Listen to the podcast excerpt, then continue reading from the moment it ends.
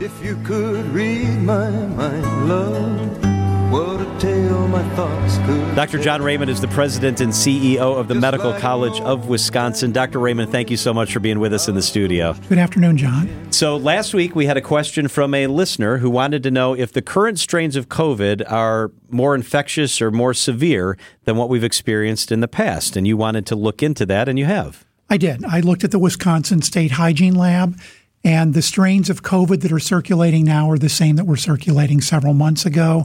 So the simple answer to the question is no. The strains that are circulating now aren't any different or more severe than the ones that we've been dealing with before. So that's good news. Not more likely to lead to hospitalizations.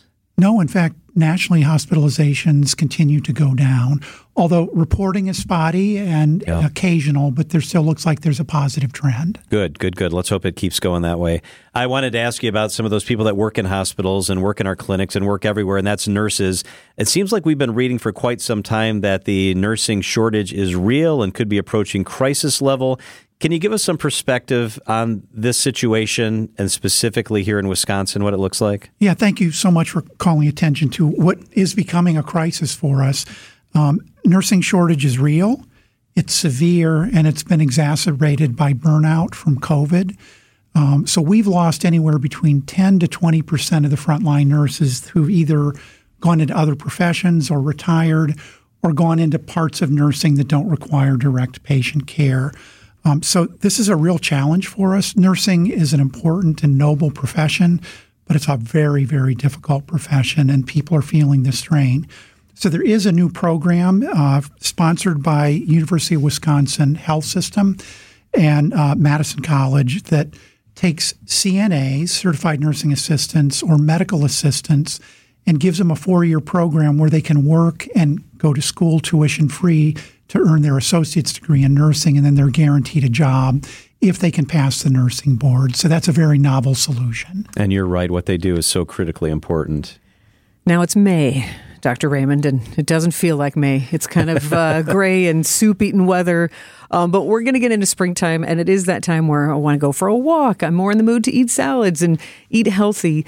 And you showed me uh, a survey that the American Heart Association did that actually ranks 10 diets and, and which of the ones are truly most healthy. What, what are your opinions on these findings? Yeah, well, you know, everybody's getting ready for their beach bodies. exactly. So they're, they're, going to be looking at these diets. And so what the American Heart Association did was get together a committee of experts to review the 10 most popular diets in the U.S. And they ranked them not on their ability to help you lose weight, but on heart healthiness. Um, and so what was interesting was that they ranked a diet we've talked about before, the DASH diet. Yep as the top heart healthy diet along with the Mediterranean diet. And what they have in common is um, you can have some dairy products, but they're low fat, low on animal meats, mm. high in fish, um, fruits, whole grains, nuts, things like that. Um, other diets that received good marks were vegetarian and pescatarian, which are fish rich diets. And the ones that ranked the lowest were pretty popular. They're keto and paleo diets. All the meat all the meat, the reliance on animal protein and animal fats for that diet, and um, others that were second tier, maybe not so good, um, surprisingly, were vegan and low fat diets. Really? You know, we do need fats yep. in our diet, but some vegetable fats are preferred to others. And what these vegan and low fat diets often do is substitute carbohydrates for fats. Ah. Gotcha. So Mediterranean fish based is really a, a, a nice, healthy choice. It is. It is. And what does DASH stand for again? Um, gosh, I, oh, I'm not sure I know. I should know because I actually did a study on it back in the 90s. But it, it's a high potassium diet um, that, again, is rich in beans and fruits and yeah. vegetables. I wanted to ask you about flossing because we talk a lot about flossing and how important it is, and it's about more than just your teeth it can actually be a good barometer for your heart, right? And it can help keep your heart healthy. Explain that. Yeah, kind of surprising, but actually well known in medical circles that there's been a link between oral and dental health and heart health.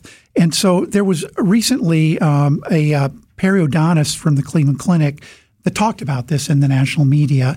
And what they said was if your gums and teeth are bad, Mm-hmm. that that increases systemic inflammation and can lead to coronary artery disease. Interestingly enough, it can cause hypertension and also heart failure. So, you know, other than having a nice smile and gums that they're healthy and good teeth, there's other systemic benefits to, to flossing.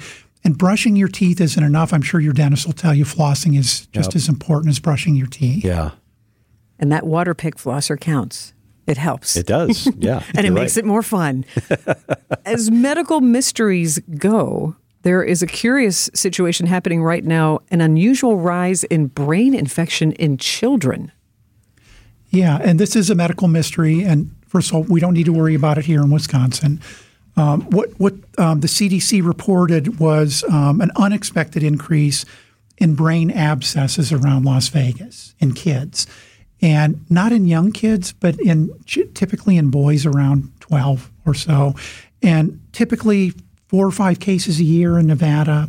And this year they've seen 18, and they really don't know the cause. And um, this is serious because typically those infections can't be treated with antibiotics. You need to open up and drain the abscess.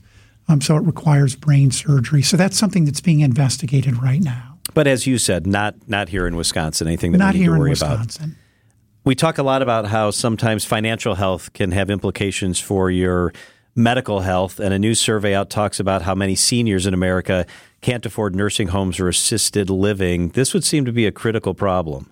It, it is, and it's surprising because I think in many ways we think that older adults are asset rich. Yeah.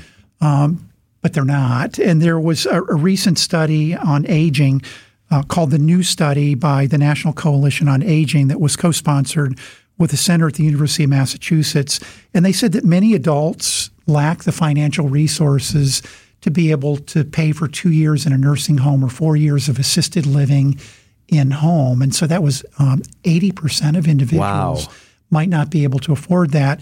And kind of a lower bar of just being able to afford some level of in home assisted care. Um, 60% of retired adults were at risk to not be able to afford that. 60%, that's a really big number. It's a huge number. But I think we're all aware Americans compared to peer countries aren't good savers. Yeah. And that many enter retirement in a precarious situation. And so any health challenges could really pose significant problems for them. Yeah, that's true. Medical costs can run up quickly. All right. Dr. John Raymond's good news of the week. Yeah, well, I kind of alluded to it earlier. You know, it does look like, and you know, I'm very cautious, that we are probably transitioning from the pandemic state of COVID 19 to an endemic state. Ah. Um, we've had pretty stable to declining levels of COVID 19 now for about a year. Um, hospitalizations are going down. And so, what endemic means is that you're in a predictable level of uh, burden of disease. It's still too high. Looks like we're having about 50,000 deaths per year in the U.S. from COVID 19, but we're sort of settling out at a new level. All right, headed the right direction. Yeah. Dr. John Raymond is the president and CEO of the Medical College of Wisconsin. We always appreciate you being with us. Thank you, Dr. Raymond. Thanks, John and Sandy.